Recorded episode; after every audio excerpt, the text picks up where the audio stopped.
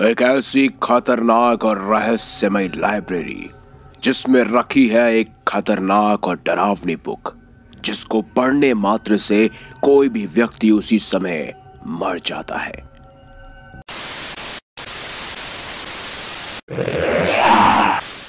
आप देख रहे हैं हॉरर इंडिया टीवी प्रवीण के साथ। यह कहानी है रूफस होम नाम के एक लाइब्रेरी की, जिसके बनने के अगले दिन ही उसके मालिक रूफस स्टोन ने वहीं पर आत्महत्या कर ली थी। अब तक ये किसी को पता नहीं चल पाया कि क्यों रूफस ने अचानक इतना बड़ा लाइब्रेरी, इतनी बड़ी विशालकाय लाइब्रेरी बनवाई। वो खुशहाली ज़िंदगी जी रहा था।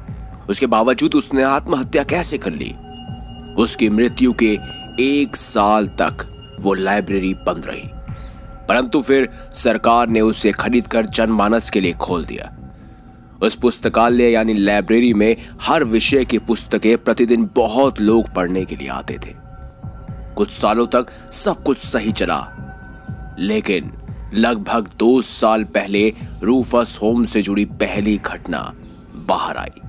सुबह जब रूफस होम को खोला गया, यानी उस लाइब्रेरी को खोला गया तो लोगों ने वहाँ एक लाश को पाया, जो एक दिन पहले ही गायब हुए 12 साल के एक बच्चे की थी। बहुत जाँच के बाद लोगों को नहीं पता चल पाया कि उस बच्चे की मृत्यु आखिर कैसे हुई। उस घटना के बाद वहाँ पर लोगों का जाना कम हो गया। शायद इसी कारण कुछ समय कोई और घटना नहीं हुई। लेकिन महज ये तो एक बड़े तूफ़ान के आने के पहले की शांति थी। एक महीने बाद फिर से रूफस होम में दो लड़कों की लाश मिली। उनकी मृत्यु का कारण भी आज तक अज्ञात है। उस घटना के बाद छह महीने के अंदर अंदर रूफस होम में से पचास लाशें और मिली, जिनकी मृत्यु भी उसी तरह से हुई थी जैसे पुरानी मृत्यु। इसको रोकने के लिए सरकार ने उस लाइब्रेरी को पूरी तरह से बंद कर दिया और वहाँ हुई सभी मौतों को आत्महत्या करार दिया गया। परंतु तब तक लोगों में रूफस होम का डर फैल चुका था। कोई भी व्यक्ति उसके आसपास जाने की भी नहीं सोचता था। कुछ महीनों तक सब कुछ शांत रहा। लोगों में डर भी कम हो गया और सरकार ने भी रूफस होम को दोबारा खोलने का निर्णय लिया। सरकार ने इसके लिए बतौर एक डिटेक्टिव को काम दिया। और कुछ दो दिन पहले ही सरकार ने जॉर्ज नाम के डिटेक्टिव को उस रूफस होम में जाने के लिए कहा और अपनी जाँच पड़ताल करने के लिए कहा। और उसके बाद शुरू हुई जॉर्ज की असली कहानी। उस पुस्तकालय की सच्चाई जानने के लिए जॉर्ज वहाँ अंदर गया। इतने महीनों से बंद होने के कारण वो पूरी लाइब्रेरी धूल से भरी हुई थी। वो जहाँ तक नज़रें डाल रहा था, वहाँ उसको धूल ही धूल दिखाई दे रही थी।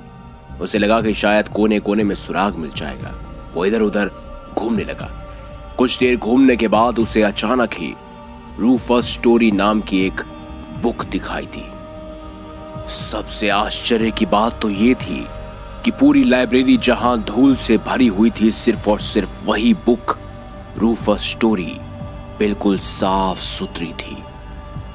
उसके बाद जॉर्ज ने उस कहानी को पढ़ना शुरू किया। रूफस स्टोरी में एक कहानी लिखी थी जिसमें रूफस होम के बारे में लिखा हुआ था। उस कहानी को गौरव नाम के एक लड़के ने लिखा था। उस कहानी को पढ़कर जॉर्ज पूरी तरह से घबरा चुका था क्योंकि उसके अंदर लिखी हुई थी उन सभी मौतों का असली रहस्य। अगली आने वाली वीडियो में हम आपको बताएँगे कि जॉर्ज ने उस बुक के अंदर क्या पढ़ा। क्या जॉर्ज उस लाइब्रेरी से सही सलामत बाहर निकल पाया या नहीं? जानने के लिए देखते रहिए हॉरर इंडिया टीवी। और अगर आपको ये वीडियो अच्छी लगी है तो लाइक करें चैनल को सब्सक्राइब करें और ज़्यादा से ज़्यादा शेयर भी करें। देखते रहिए हॉरर इंडिया टीवी प्रवीण के साथ।